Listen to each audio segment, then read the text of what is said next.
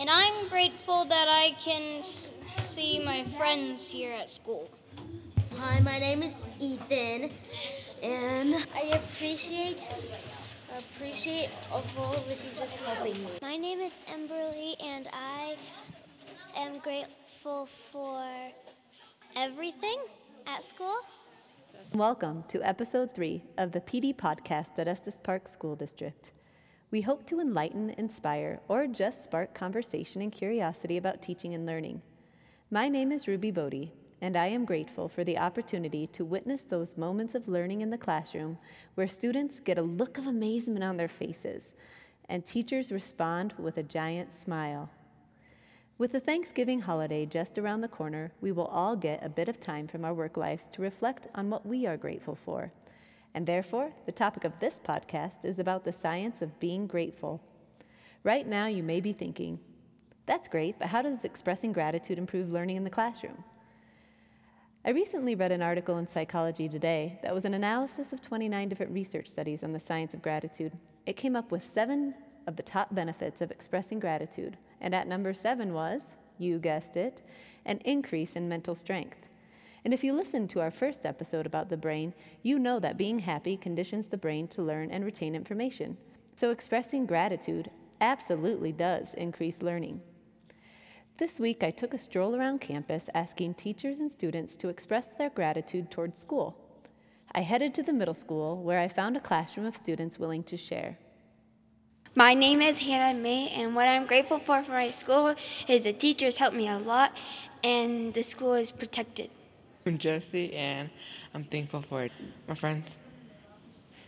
Uh, they're nice. They help me out when I am stuck on something, and they they stay with me when I'm lonely. So I'm really never lonely. I'm Ivana. I'm thankful thankful for this um, school because there's a bunch of teachers that help you do your work, and that when you're feeling down, they could you could go talk to them.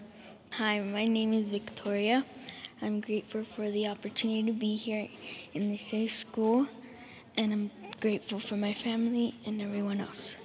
Hi, my name is Maddie, and what I'm grateful for is um, school. I like school and I like hanging out with my friends and the, all the teachers.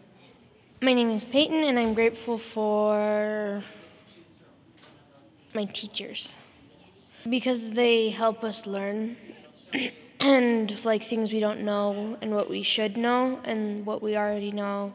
My name is Mavis, and I'm grateful for all my friends because they help me and I help them. I enjoyed listening to the middle school students share what they were grateful for, so I sought out some middle school teachers to ask the same question. My name is Jason Bradley, and in school, some things that I'm grateful for are the opportunity to serve my community and to see it improve as kids are learning and growing, and to share in the student successes. Uh, it's very, very rewarding to get to do that work. I'm Shauna Carasello, and I'm thankful for flexible seating because it helps kids stay on task and feel welcome in my classroom. I'm Mr. Seiler, and I'm grateful for the welcoming community here at Estes Park Middle School. Awesome. Thank you. I'm Sonia Greenway, and something I'm grateful for about school is that in our district, uh, creativity and innovation is so valued, and so many people are willing to try new things. My name is Jeff Arnold, and I'm grateful that the students in Estes Park are pretty nice people overall. I really enjoy working here because of their attitudes. The middle school got me curious. Students and teachers alike both shied away from sharing what they are grateful for. Why is that? Why do we get shy about sharing what we're grateful for or telling people how we appreciate them? Is it because we're humble that our faces turn red and some of us get a look of embarrassment on our faces when we share what we're grateful for? Our brains have what neuroscientists call negativity bias. This means our brains are built with greater sensitivity to unpleasant news information and experiences. Zaretta Hammond writes about negativity bias and its implications on learning in a book many of us are reading called Culturally Responsive Teaching and the Brain. Our brain remembers and responds to negative experiences up to three times more than positive experiences. It originates from our limbic system, designed to be on the lookout for threats to our safety and psychological well being. But we can change this. In Alex Korb's article, The Grateful Brain, and in an article by Jessica Stillman called Gratitude Physically Changes Your Brain, they both cite research studies that suggest by practicing gratitude, you can train your prefrontal cortex to appreciate and retain positive and happy thoughts and deflect negative thoughts. So if we share what we're grateful for and we focus on the positive, we can actually retrain our brain. Perhaps we can change that negativity bias into a positive bias. I headed over to the high school and found some students gathered in the commons area, and they were so kind to share what they were grateful for. Hello, my name is Noel, and I am very grateful for the teachers that are very passionate about their work and make learning a fun thing. Hi, my name is Sage Shoemate, and in school I'm grateful for the freedom to share my opinion in a safe and welcoming environment. I'm Nathan Richardson, and I am grateful for the friends that school provides. I'm Sabrina Rittner, and I'm grateful that school gives me the opportunity to learn.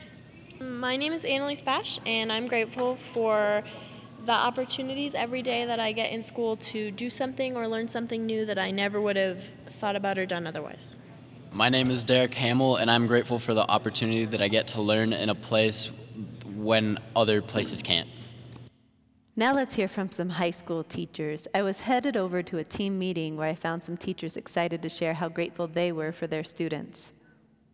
Well, I am really grateful for the opportunity to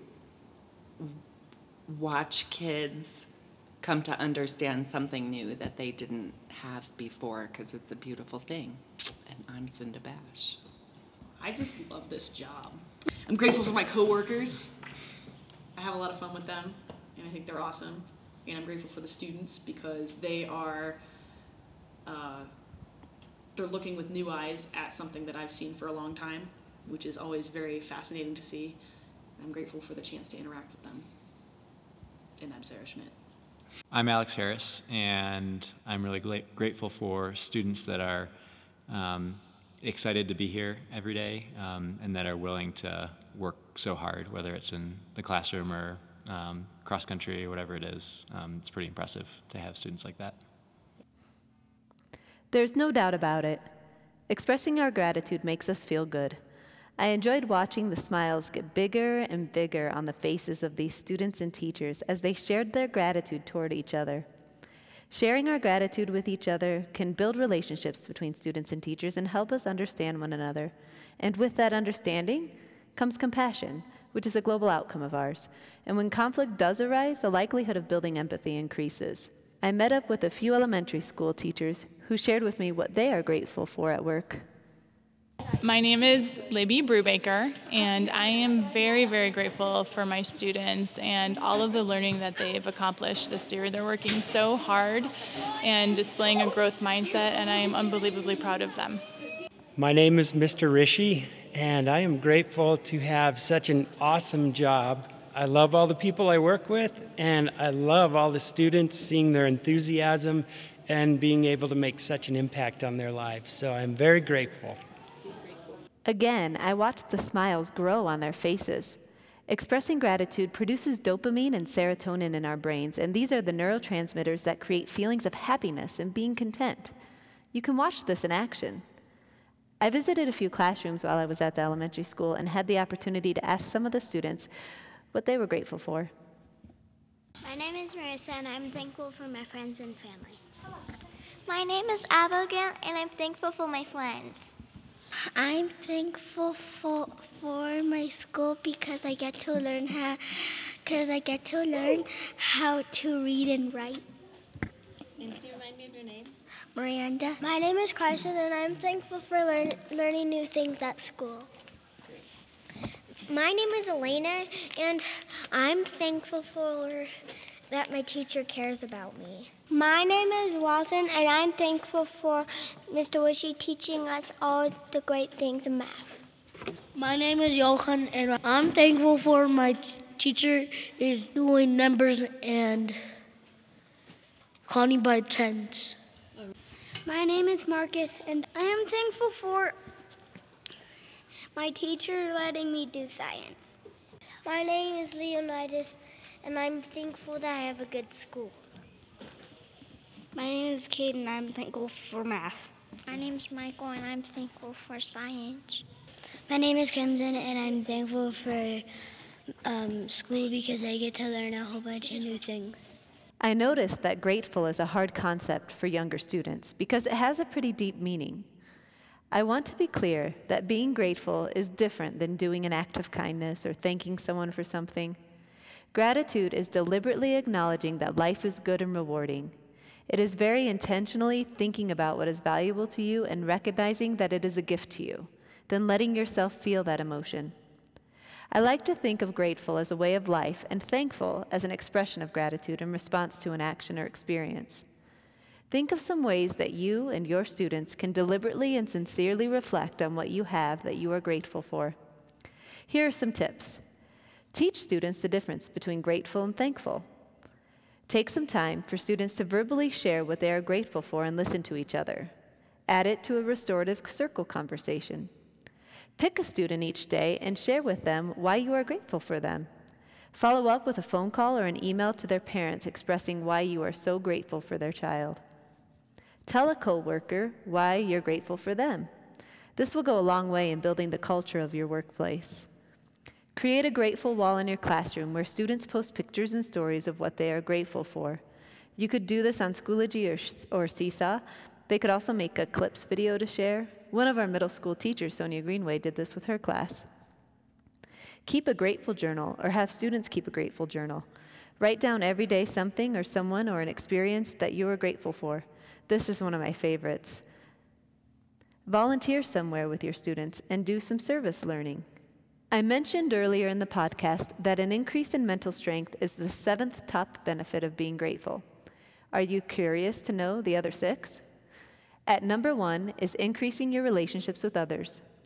Not only the number of positive relationships you have, but also the longevity of those relationships with others. Number two is increasing physical wellness. Expressing gratitude and increasing happiness reduces blood pressure, reduces pain, increases your energy, and increases your longevity of life. At number three, it improves your psychological health. Expressing gratitude increases emotional well being and happiness, and it decreases depression. Number four, it increases empathy and reduces aggression. Number five is that grateful people sleep better. And number six is that it improves self esteem and resiliency. Take some time to stop, think, and share in some way what in your life you are grateful for. And don't stop at one thing. We have a lot to be grateful for. Thank you to all the teachers and students that participated in this production of this podcast. Thank you all for listening.